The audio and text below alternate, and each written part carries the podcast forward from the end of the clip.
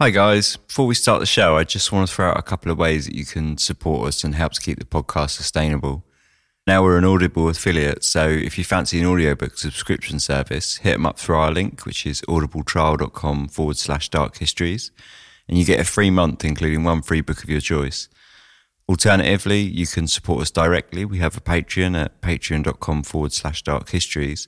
And over there, you can get bonus episodes, early access to the show, access to our Discord, and access to all my research notes. All those links will be in the show notes or over at the support page at darkhistories.com. And if times are tight and you're a bit hard up, and I think we can all appreciate that, it's no worries. You can support the show by just sharing it around on social media with your family, friends, and all those other good people. All right, let's crack on with the show. Cheers.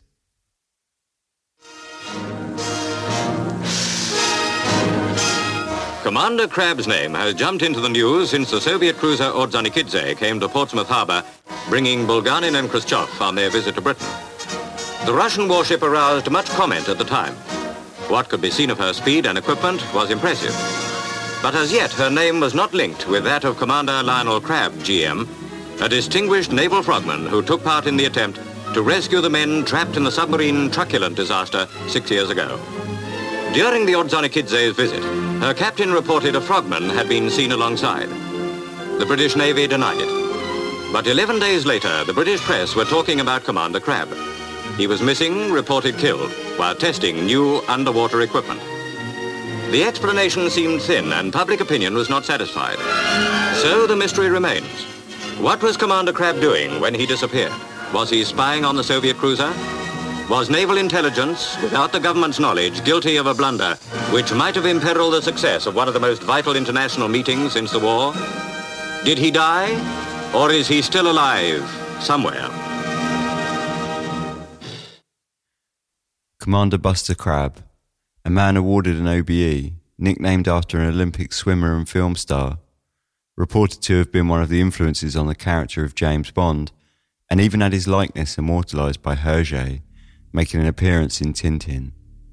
Yet now, this heroic and adventurous life is a footnote in obscure history papers, having ended wrapped in a mystery when he disappeared in Portsmouth Harbour after inspecting the hull of a Soviet warship. Who was Commander Crabb, and what did happen under the waters of Portsmouth Harbour in 1956? This is Dark Histories, where the facts are worse than fiction.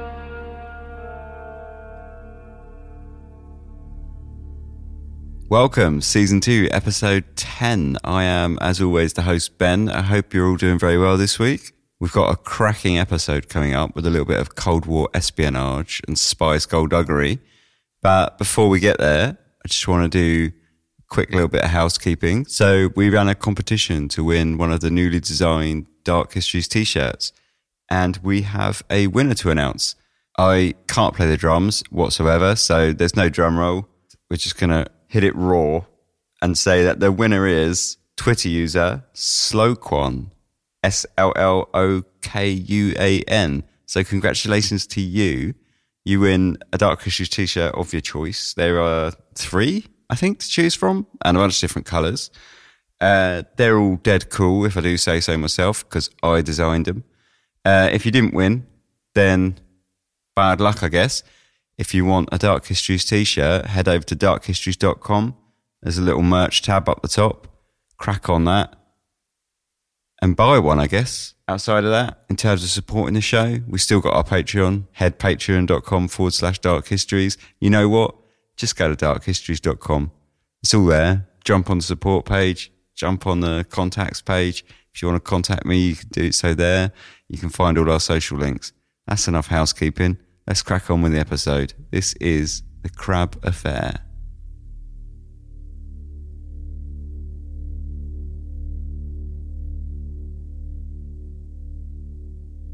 The son of Beatrice and Hugh Crabb, Lionel Kenneth Philip Crabb was born in Streatham in the south of London on the 28th of January 1909. His home life was far from glamorous, and the small family lived in a fairly poor household. Matters were worsened when his father, serving in the First World War, was reported as missing, presumed dead, leaving his mother with the prospect of raising a son by herself. To avert this, after the end of the war, one of her relatives, Frank Jarvis, moved in and took responsibility to help raise him. And though they still lived a humble lifestyle, this at least ensured that Lionel Crabb had a consistent father figure at home. He grew up restless as a teenager and attended Brighton College for only a short period before deciding that the path of academics was not for him. He left soon after enrolling and instead chose to transfer to the Naval Academy of HMS Conway. After his graduation, he spent a good portion of his 20s drifting from workplace to workplace, never quite finding a rock to anchor to or a career to satisfy his thirst for adventure. In 1939, he finally decided on a calling. Answering to the promise of exotic lands and world travel, he applied to join the Royal Navy. However, his eyesight was poor, particularly in his left eye, and he was refused enrolment on health grounds.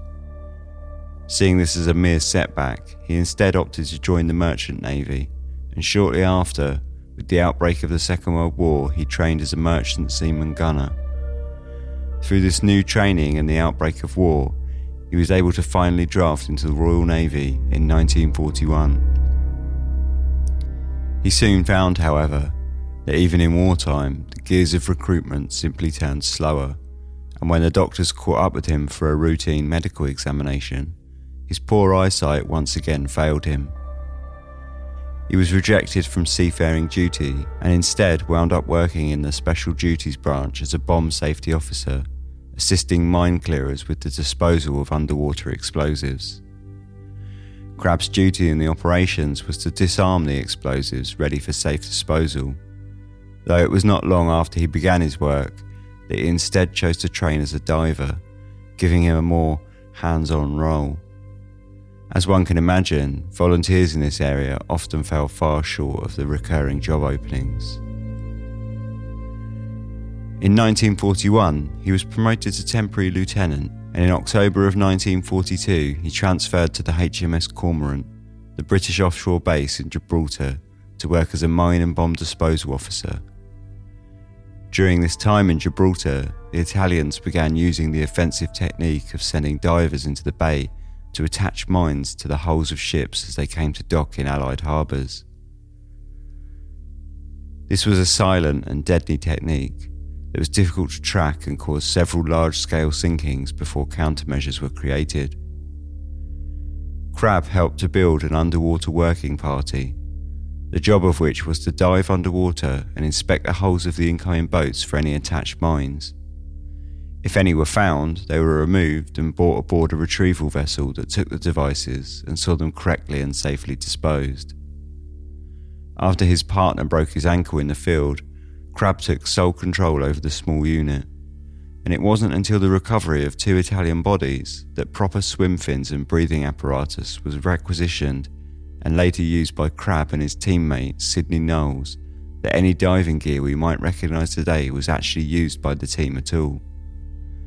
Before this point, the team swam in the darkness with little equipment aside from a pair of plimsolls, a frogman suit, and rudimentary breathing apparatus.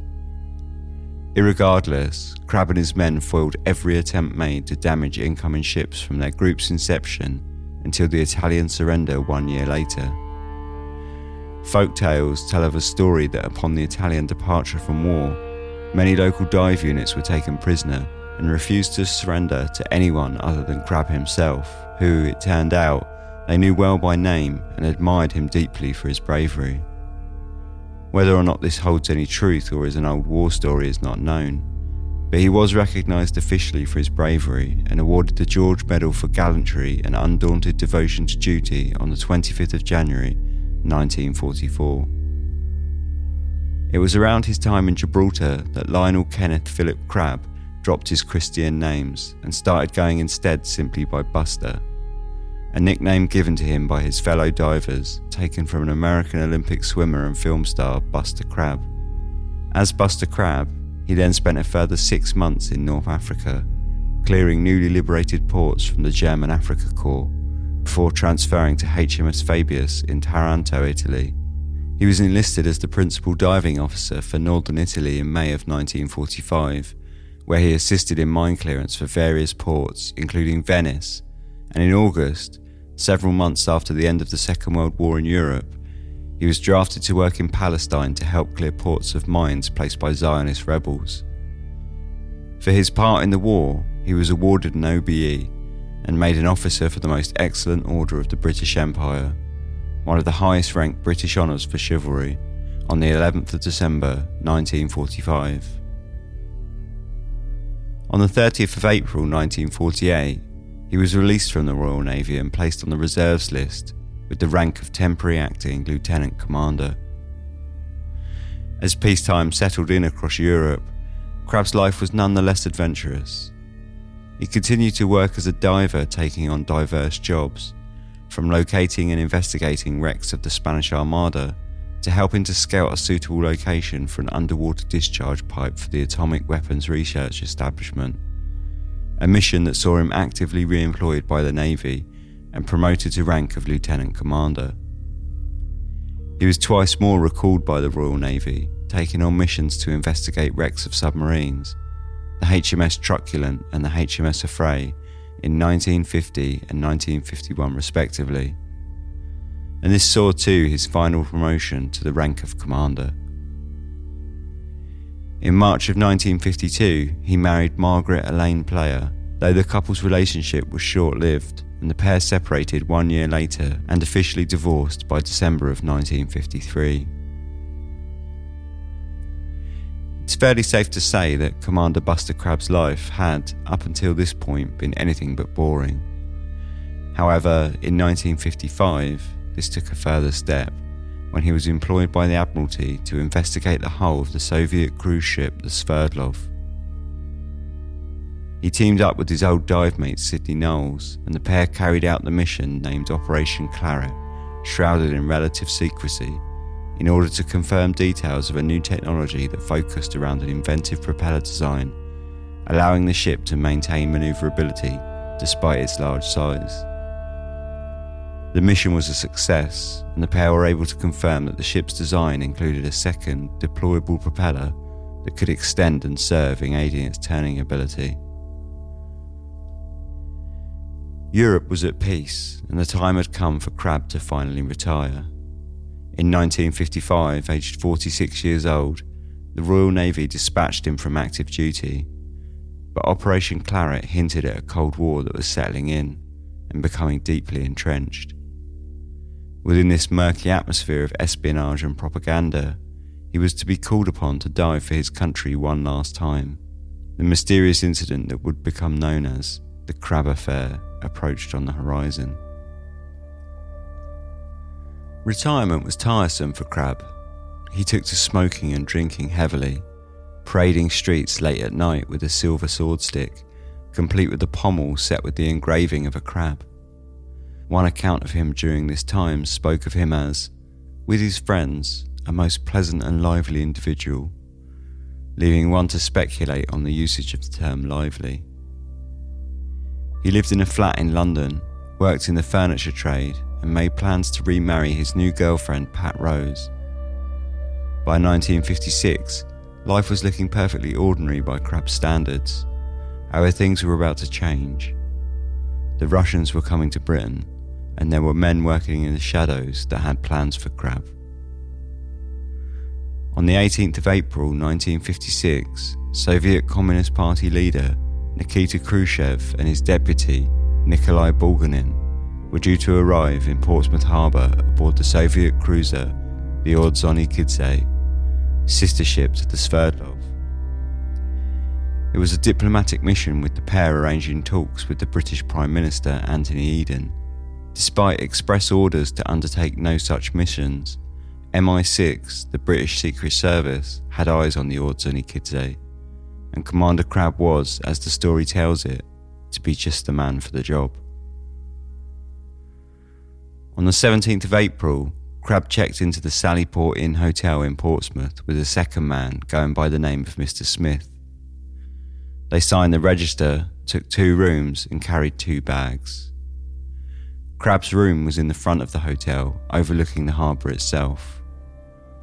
On that evening, neither men ate dinner in the hotel. Crabb went out for an hour or so for a drink, but returned to his room early that night. The following morning, Crabb took breakfast in the hotel, went out and returned for dinner. All the while, Mr. Smith had been conspicuous in his absence. That same day, the Ordzhonikidze had arrived, mooring in the VIP berth of the Portsmouth naval base and flanked by two Soviet destroyers, the Sovershenny and the Smotryashchy, casting a dominant shadow over the cold water of early spring.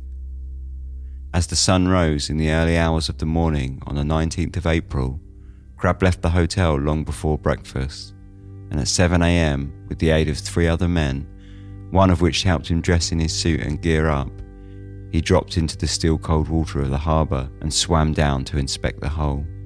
Commander Buster Crabb never resurfaced.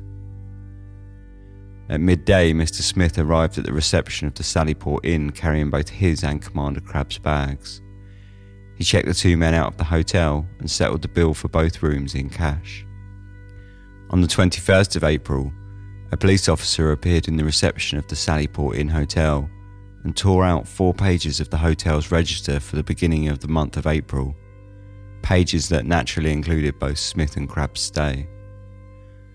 The officer threatened the hotel owner that if he spoke of the scene or resisted in any way, he would be charged under the Official Secrets Act, and on the 29th of April, the Admiralty released an internal document stating that if any questions arose in the media concerning Commander Crabb's disappearance, that they should answer that he had gone missing, presumed dead, whilst testing out experimental diving gear for the Navy in nearby Stokes Bay, three miles west along the coast from Portsmouth. This bizarre string of happenings may well have been the end of the whole affair. However, much to the embarrassment of the British government, it was just the beginning. On the 4th of May, Moscow sent a public communication to the British government stating that they had seen a British diver approach their ships whilst docked in Portsmouth, a matter of which they were very dissatisfied, and they demanded an explanation. This communication had a twofold effect. Firstly, the British press leapt on the stories and created a media storm around the affair. Soon the front pages of newspapers were filled with dramatic headlines and articles were printed full of speculation on Crabb's disappearance. This had the knock on effect of prompting the opposition government to call out Prime Minister Eden during Parliament and demand answers. Eden responded with the statement to the House of Commons that, whilst it is practice for ministers to accept responsibility, I think it is necessary in the special circumstances of this case to make it clear that what was done was done without the authority or knowledge of Her Majesty's ministers. Appropriate disciplinary steps are being taken. He refused to elaborate on the matter, stating that it would not be in the public interest to disclose the circumstances in which Commander Crabb is presumed to have met his death. Unfortunately for Eden, many saw this as vague and deflectionary, and of a government aiming to distance itself from any responsibility. Indeed, the reply from the British government to Moscow read exactly as such. The frogman who was reported in the Soviet note was discovered from the Soviet ships swimming between the Soviet destroyers, was to all appearances Commander Crabb. His presence in the vicinity of the destroyers occurred without any permission whatever, and Her Majesty's government expressed their regret for this incident. Hugh Gaitskell, the leader of the opposition party in Britain, challenged Eden by saying that by keeping quiet on the matter, the press and the public would assume Crabb was a spy and run the risk of sensationalising reports. Eden simply replied, You're entitled to put any wording you like upon which I have said. Gaitskell, however, would not allow the matter to lie, and in a parliamentary debate on the 14th of May, known now to the public through a transcript of the session obtained by the Freedom of Information Act, the affair was once again brought to the fore with the primary concern seemingly questioning to what level of control the government held over the British Secret Service. Eden had publicly stated that the Soviet ships were to be guarded heavily by the Admiralty during their stay in Portsmouth, and that they should be safe from any such missions. Gaitskell once again questioned Eden, asking, If it were the Admiralty's responsibility to guard these vessels, how was it that Commander Crabb, if it was he, was able to approach these vessels one is bound to ask the question was the security guard very, very inadequate, or was the guard in the secret of Commander Crabb's exploit? He then pressed further by asking on what grounds a police officer could remove pages from a hotel's register and threaten the enactment of the Secrets Act for any indiscretion on the part of the owner, who in fact had every right to object, as the keeping of guest records was the legal obligation of every hotel owner and innkeep. Eden shut the debate down sternly by parroting the line that the circumstances of Crabb's death would not serve the public interest and could further jeopardise international relations. Despite the rampant speculation in the press and the heavy pressing for information from the opposition, the disappearance of Crabb eventually did fade away in the background of the Cold War. With no facts and little else but a story of a diver spotted near the Soviet ships, the press eased off on the story. That was until 14 months later, when on the 9th of June in 1957, John Randall and his two hands were out fishing near Pilsey Island, a small peninsula off Chichester Harbour, eight miles east of Portsmouth. They spotted something floating in the water, unsure of what it may be and supposing at first that it could be a tractor tyre. The men drew the boat nearer and hooked the object, pulling it aboard, and upon doing so, immediately recognised it as the body of a human male. The body was wearing a diver's outfit, but had had the head and both hands removed and appeared to have been in the water for some time. The men contacted a nearby RAF naval base, who in turn contacted the authorities, and upon meeting with the ship, took the body to the Portsmouth mortuary. On the 11th June, Sidney Knowles, Crabb's mother Beatrice, his ex wife, and current fiancee were all called upon to ID the body of the diver. Both his mother and Knowles, who inspected the body's legs for scars which he failed to find, and that he knew to be a feature of Crabb's right thigh and left knee, both categorically stated the body to not be that of Buster Crabb and refused to identify it as such. His ex wife mentioned that Crabb's feet were small and his big toes very unusual. They appeared to be what she thought were hammer toes and were raised high off the ground. Despite these features, she too was unable to give a positive identification of the body, and nor could his fiancée Pat Rose. During the lead up to the inquest, the Home Office sent several communications to the coroner, requesting him to not ask any potentially difficult questions nor to call upon any witnesses attached with the Admiralty that they would prefer remained out of the whole proceeding. An inquest eventually was held and immediately adjourned, allowing more time for a positive identification. It was reseated on the 26th of June when the pathologist cited evidence of small feet and a similar suit to that of which Crabb was known to be wearing on the day of his dive.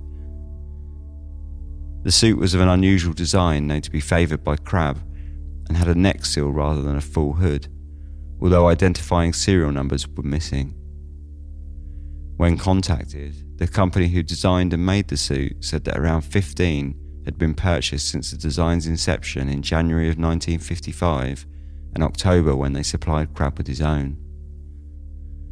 Despite Sidney Knowles failing to find any such scars, evidence was also given by the pathologist the same who originally stated that no such marks had been found, of a scar apparently found after re examination on the 14th of June on the body's right knee.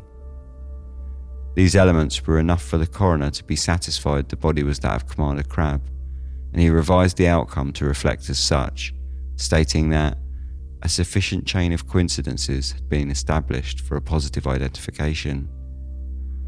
The cause of death, however, was deemed as not ascertainable.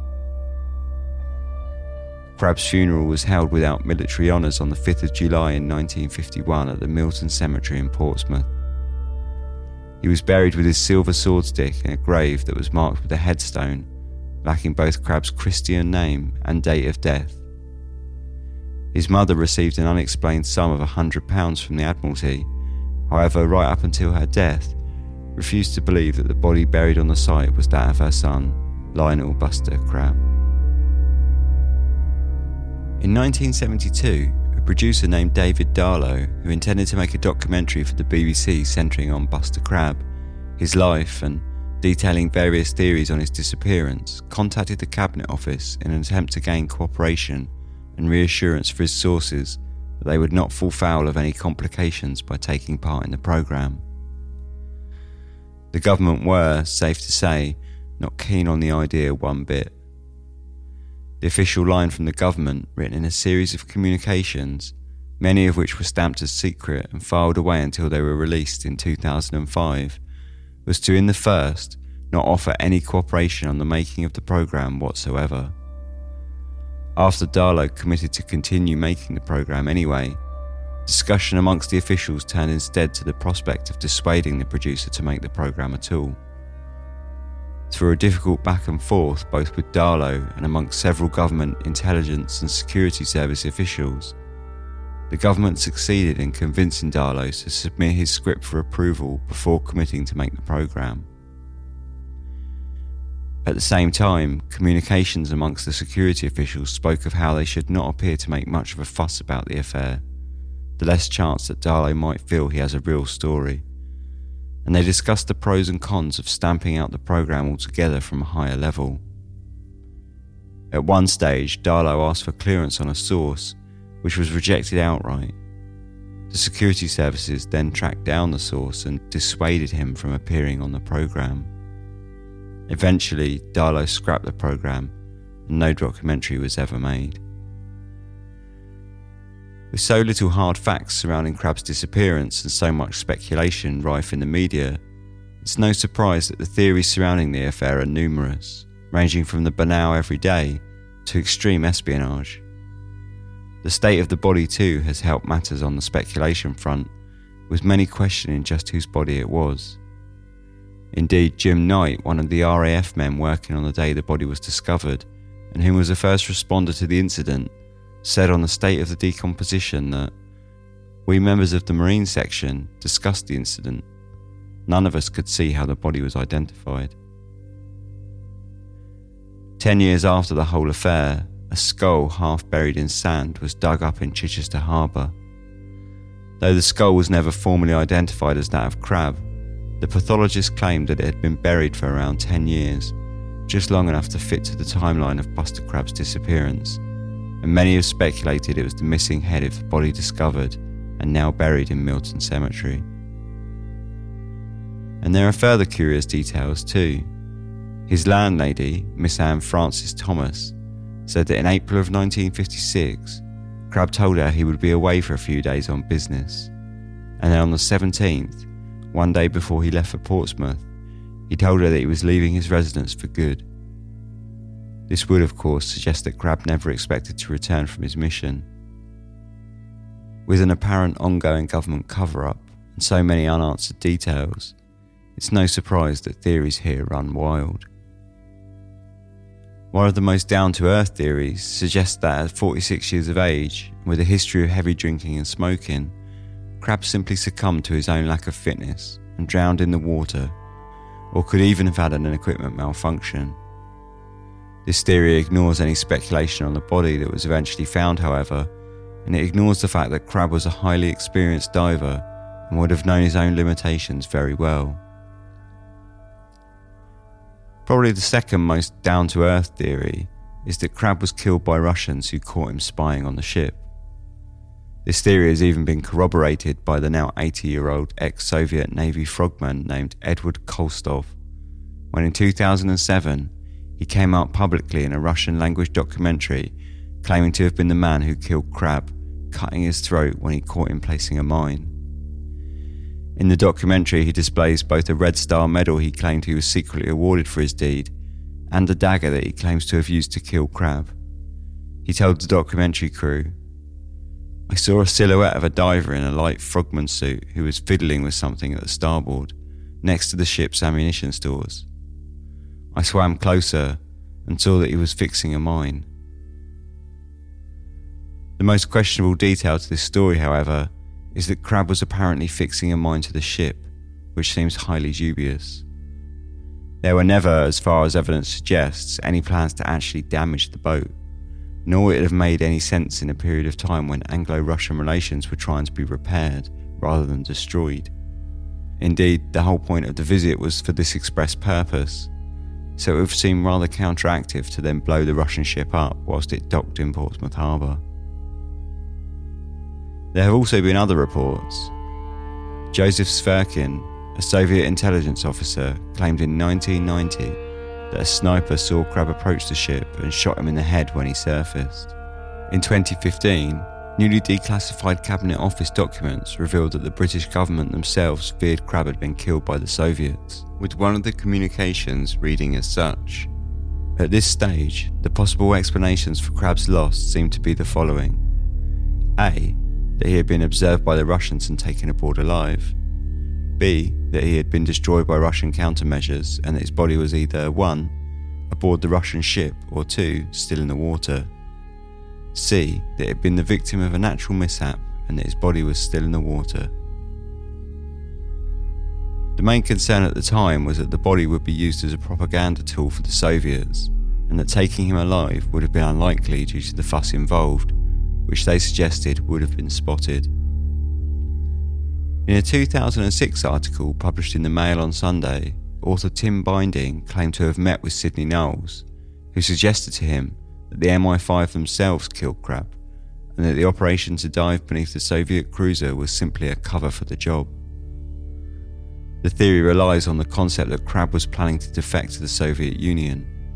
The MI5 caught wind of this plan through Knowles himself, and fearing an embarrassment and wishing to deny the Soviet Union a propaganda tool in the form of Crabb, a prominent war hero, they set up the mission as cover.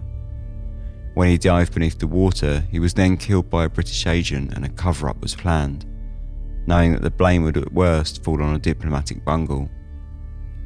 This theory gets even more complicated when Knowles claims that he was ordered to identify the body and merely went along with the deception, believing Crabb to have either defected or been sent on a mission to be captured and installed in the Soviet Union as a double agent.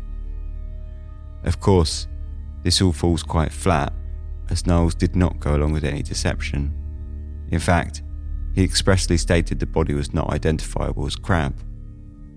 On the other hand, there are some who discard the second half of Knowles' story and believe the body was that of Crabb and was mutilated in order to cover up his identity. On the flip side of this theory is that the MI6 actually asked Crabb to defect so that he could work in the Soviet Union as a double agent. The mission was a cover up and excuse to allow Crabb to be captured and taken to the Soviet Union. The theory claims he did in fact defect successfully was alive and well and had joined the Soviet Navy living under the new name of First Lieutenant Lev Korablov. This story was first put forward when the Western Daily Press ran an article with the headline Diver Lives, says ex fiance, Buster Crabb Sensation, Navy Spy and Coming Home Riddle. This was published on September the 14th, 1974 the article contained an interview with Pat Rose, Crabb's fiancée at the time of his disappearance, who claimed, amongst other things, that she had had regular contact with Crabb. Mrs. Rose told me of secret meetings when strangers with messages about Commander Crabb would arrive at her home, go up to her in the street, or suddenly sit next to her on trains. The story goes on.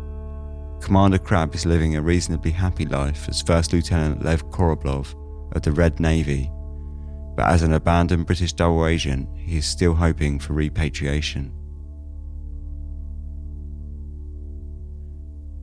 Whatever finally happened to Crabb, it is clear that there was a massive government cover up operation in place to obfuscate the facts. For what reason, however, the truth is still an unknown. It's easy to state that the British government were afraid of damaging Russian relations However, in the parliamentary papers, discussions on this exact point are brought up, with most members of the government agreeing that it would have had little effect on international relations. I do not think that the Russians have the right, nor are they likely to object, even in their hearts, to what has happened, said one government official during the debate. This unfortunate episode is, therefore, not in the least likely in any way to impair the value of the Russian visit to this country. Indeed, the casual attitudes in the debate concerning the use of spies is very telling. Everyone appears to agree that every country spies on one another, so that in fact, the actual capturing of an agent was never a shock or surprise, merely a tool that could be used for propaganda. Hence, Moscow releasing publicly the discovery of divers sighted around the Ordzhonikidze in the first place. The level of cover up, however, seems extreme in this case. Why were such lengths taken to deter a documentary being made almost 20 years after the affair? This government censorship in the media was of an extreme level and that, if caught, could have been incredibly embarrassing.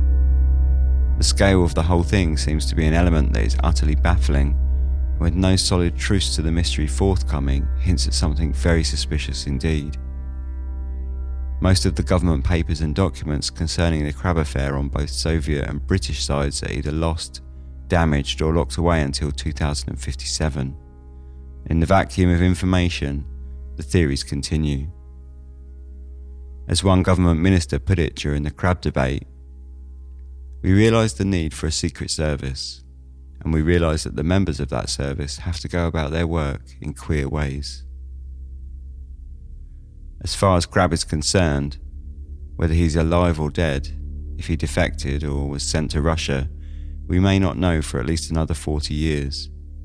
If he is truly not dead, then where is he and who was the body in the water and who put him there?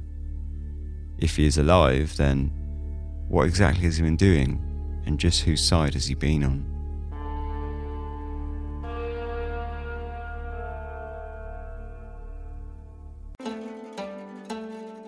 Forbidden history, grisly ghosts, monstrous cryptids, and harrowing folklore dominate Japan's history and culture.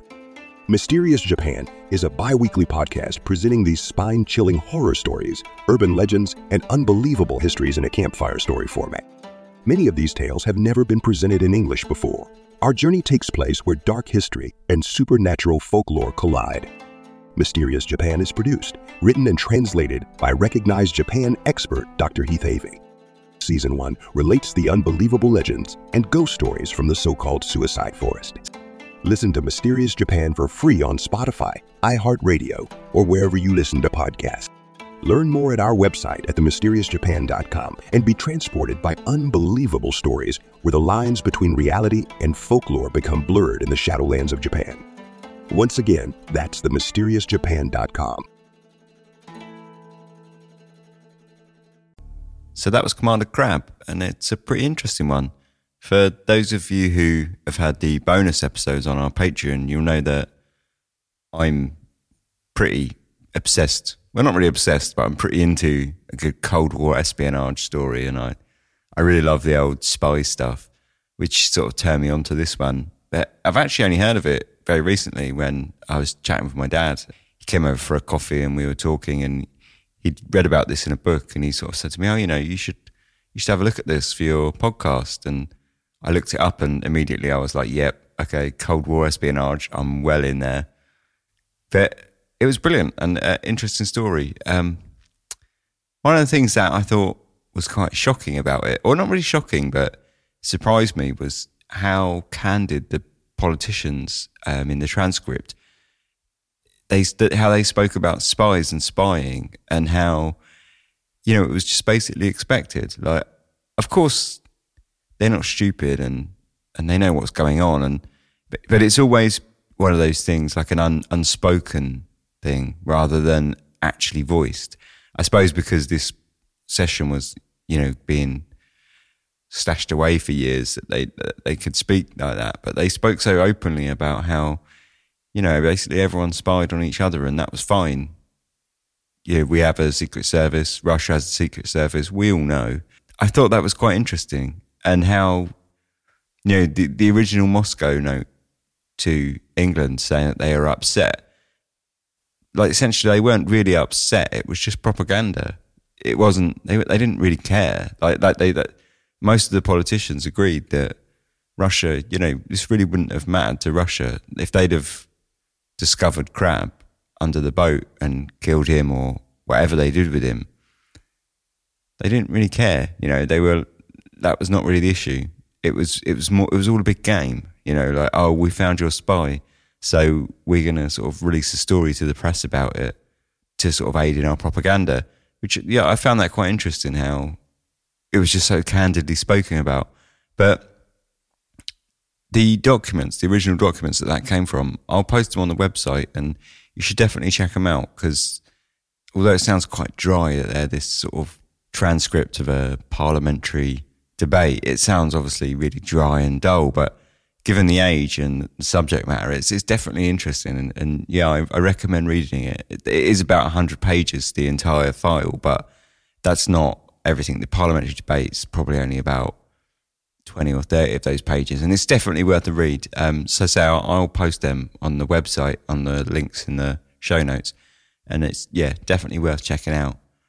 And one other thing, just before we sort of get into the, the meat and veg of it, but one, one other sort of thing that I, I thought was strange was, oh, not strange, just insane, was how when Commander Crabb and Sydney Knowles started up the Underwater Working Party, they didn't actually have any equipment really, and they were just diving, swimming breaststroke with plimsolls on, and you know, like a thin frogman suit and almost no breathing apparatus, and then just pulling mines off the side of boats. That is insane. That who volunteers for that job?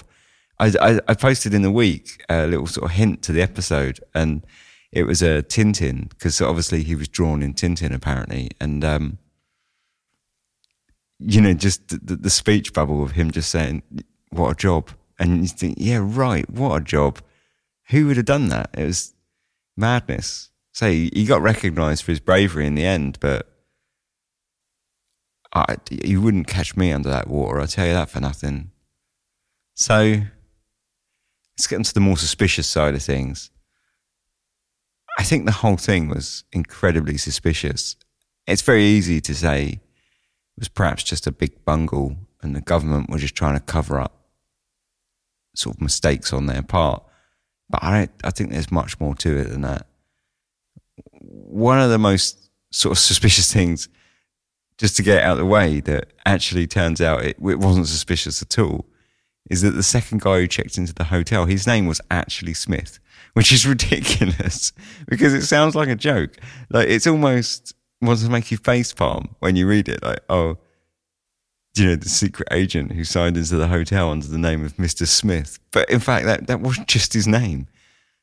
Which then makes me think, well, if you are a secret agent, your name is Smith, surely you'd just be using a fake name, right?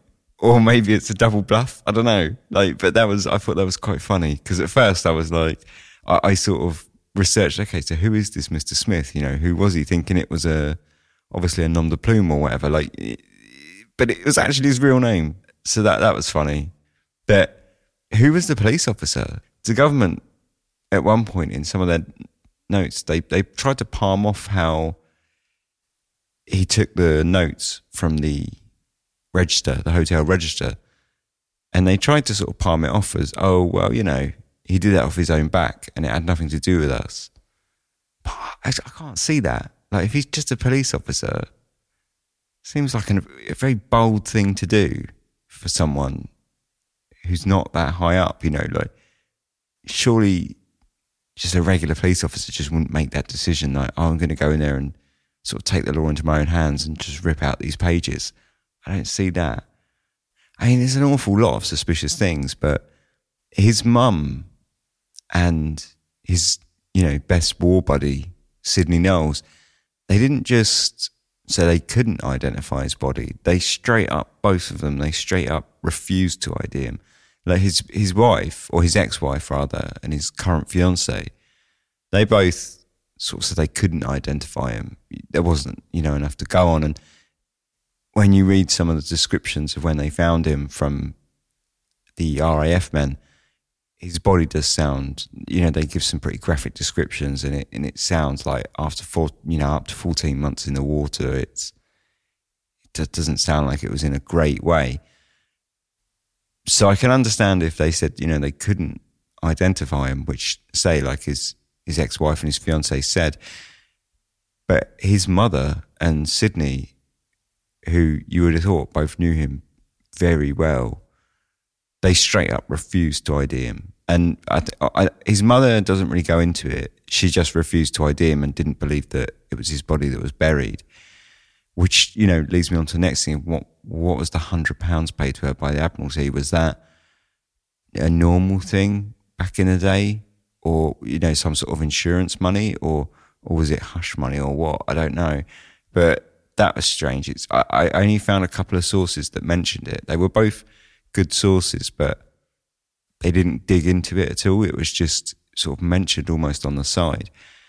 But anyway, getting back to the body and the identification, Sydney wouldn't ID it because of the scars. One of the scars he got when he was diving and was the wash of a boat, passing boat, pushed him into some barbed wire and cut his, cut his knee. Now that would have given him a pretty big scar.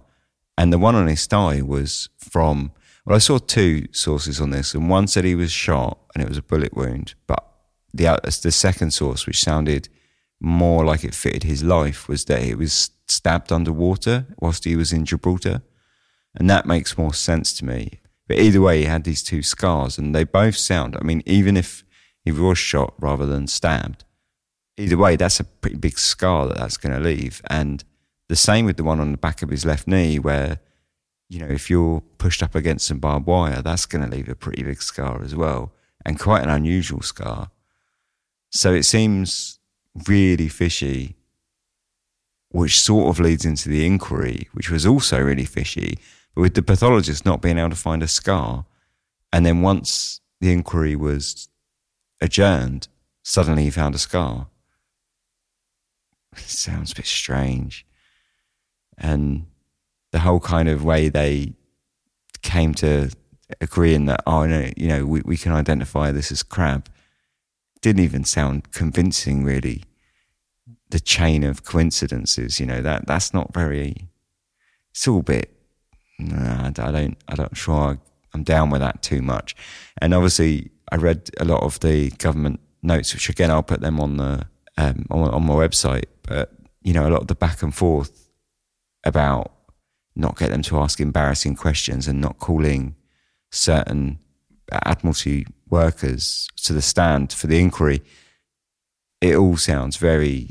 It's just the government putting their sort of fingers right in there and messing with it. It was, it was very messed around that inquiry, and you know whether or not it was just a big bungle and they were just afraid of it being embarrassed. But if that's the case, it all seems a bit over the top. Really, it's very reactionary. And it's the same. It's the same with the BBC documentary. That was very reactionary. You know, either there's something much more suspicious here, or the government were really not doing themselves any favors by being hugely overreactionary and, and over the top. But I mean, messing with the BBC documentary, that that again was really over the top and, and way out of whack if there's nothing suspicious here. Because I think what they were really doing there was stifling the press, you know, stifling the media. And not only that, they stifled the media, which is, you know, not great, but I'm sure they've done it sometimes. But you would think the things they've done it for are, are pretty big deals. Whereas this, it seems like, you know, if, if nothing big happened here or suspicious happened here, it was well over the top. They also, they, they wouldn't, they refused to cooperate because essentially Darlow, the producer, he contacted them and said, look, my sources are slightly concerned about having their Navy pensions stopped or, you know, basically just repercussions from appearing on the show. And that was all he was really contacting them for. He wasn't really, he didn't want any help from them or anything else. He was just sort of saying, can you offer some reassurance that they can appear on this documentary and it'll all be okay? And in fact, the documentary even favored their side of the story for large parts of it, but they still didn't want it made. And suddenly, you know, his sources didn't want to talk. And then he came back and said, you know, because he kind of pressed on with it and was like, nah, I'm still going to do it. Screw you. Despite the fact that, you know, they wanted to okay the script and all this. And they were back and forth in behind his back about going up to higher ups in the BBC to basically crush the project. Eventually, he sort of came back and said, look, I've got a new source now and he's got this information. And, you know, basically is he going to be okay to say this? And he didn't give them the source's name, but they tracked him down. They used the security services to track him down and dissuade him. I mean, that obviously it's not it's spoken of how they dissuaded him, but you can imagine, right? Like, really suspicious. So, yeah, they, they were all pretty suspicious things that were going on. One of the sort of stranger elements, you know, where you start getting into kind of conspiracy territory, really, is if his landlady was telling the truth about him telling her that he was leaving his house, then that was either a massive coincidence or again, that that was pretty suspicious. But see, there was three three people that kind of said things which kind of lean it in towards conspiracy, really, and and I think the landlady's one of them. You know, because you can't, you don't know if what she's saying is true or not. And then Pat Rose was the second one, who was his fiance when he disappeared. I'm not sure I'm into her story too much. Sounds a little bit like a sort of fluff piece to some extent. Like, oh, enough time's passed. We can sort of make a story out of this that people will be interested in reading and we'll give you a bit of money if you collaborate. Either that or she's not that well because she was seeing people on the train giving her information. But all the stuff she said sounded a little bit corny and a little bit kind of spy movie, didn't it? Like, oh, you know, there was sort of people sitting next to me suddenly on the train, passing me messages from Moscow. It's all a bit, yeah, okay, I'm not sure I believe that. And then what is weird as well is that both Pat Rose and Sydney Knowles both came out many years after the event and they both gave totally different stories and they both knew him very, very well. So who are you going to believe?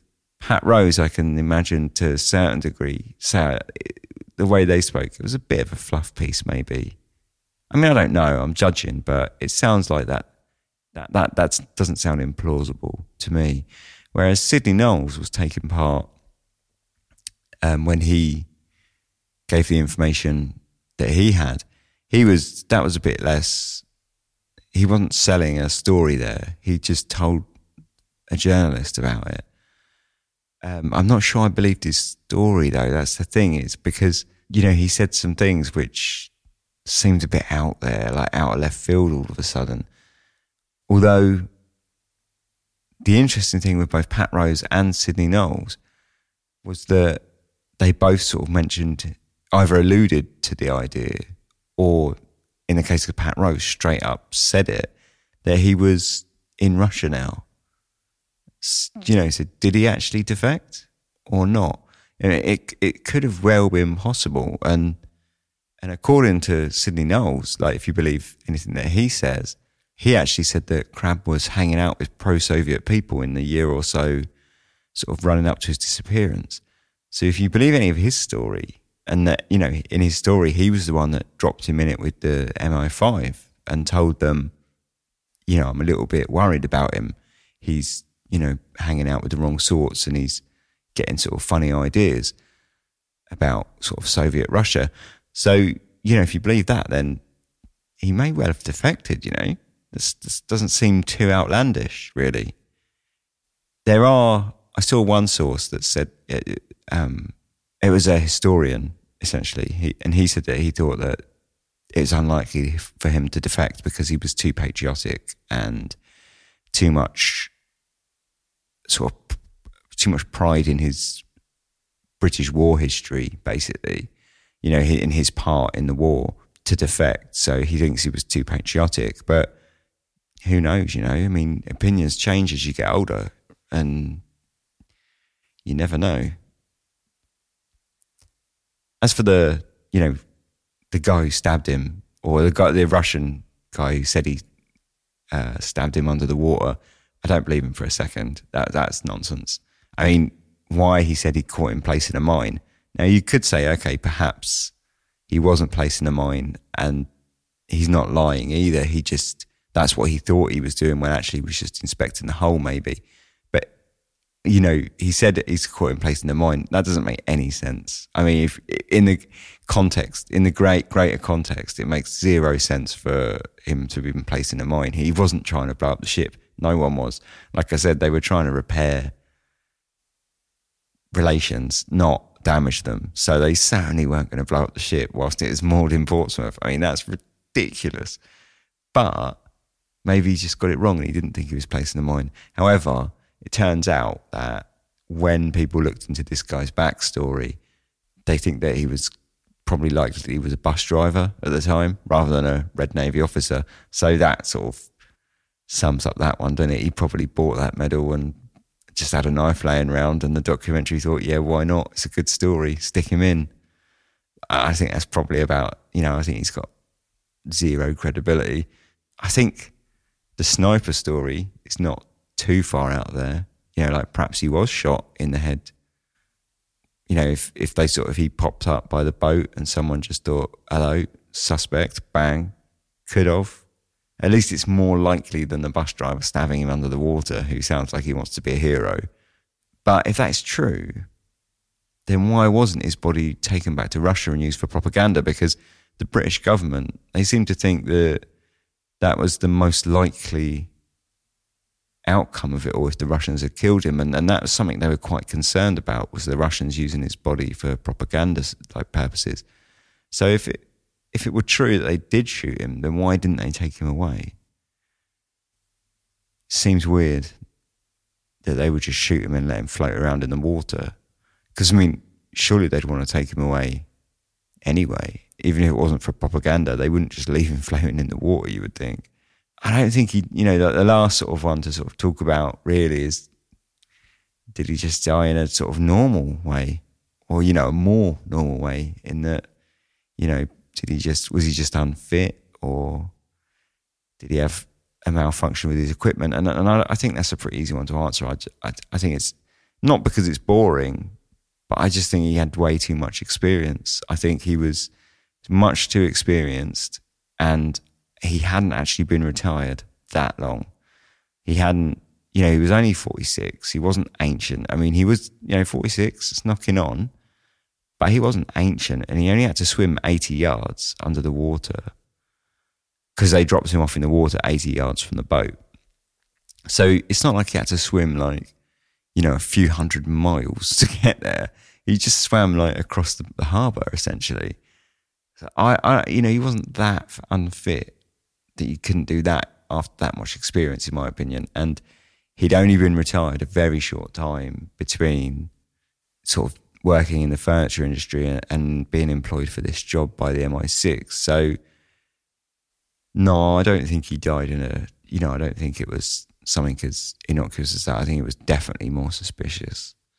But what did happen, I don't know. I haven't got a clue. And I don't think I've really got an opinion. I, I think possibly he may have defected. I don't think that's that out there, really. But then whose body was it that washed up? Was that his body or not? And that's just another one. I don't know. It sounds all very suspicious. His feet don't seem to have matched the profile of his feet because his his wife and ex ex wife rather and fiance at the time both sort of mentioned that he had quite unusual feet. Along with that, and you know, the lack of scars and such, it all just seems. And there was a lot of comments about their body's height as well, but I'm not sure how they could really tell that so well because he didn't have a head. And, and it wasn't just his head that he was missing, he was actually missing, you know, the upper part of his torso as well. So, I mean, I know you could work that out by using proportions of the rest of his body and, and a proportion, you know, putting in proportion the size of how big his head would have been, and you could work that height out. But still, I think that was a job for the coroner and the pathologist. It wouldn't have been a job, you know, the people identifying him wouldn't have done all that. So I don't know if it really was his body. I think that's very suspicious. So what was going on? I don't know. As usual, dark histories where we don't solve any of the mysteries that we look into, basically. And to be honest, I'm quite happy with that. I'd rather just sort of keep it as a mystery and go, wasn't that suspicious. And it definitely was suspicious, in my opinion. That's about all. I'm, that's about all I'm 100 percent on. Was that this wasn't nothing. I think it was definitely something, and I think the government knew a lot about it. And I suppose in 40 years, when the documents come out, if they ever do, we might find out then. But I definitely think there was something suspect here because the government were way, way over the top. If there was nothing, and I don't think that's true. So, yeah, that's that's Buster Crabb, who was awesome and was in Tintin. His life was great. If you enjoyed it, let me know. You can contact us on social media. I've got Twitter at Dark Histories. We're on Instagram, which is dark underscore histories. And we're on Facebook at facebook.com forward slash dark histories. We've got a Discord channel actually now, and that's really been quite fun. I got to admit, over the last couple of weeks, I haven't been very active because I've been really busy trying to sort things out with the show. You know, obviously, I'm still soloing it, so I've been trying to arrange a new co-host as well as kind of make the show and everything else that goes along with it, you know, and run a real life.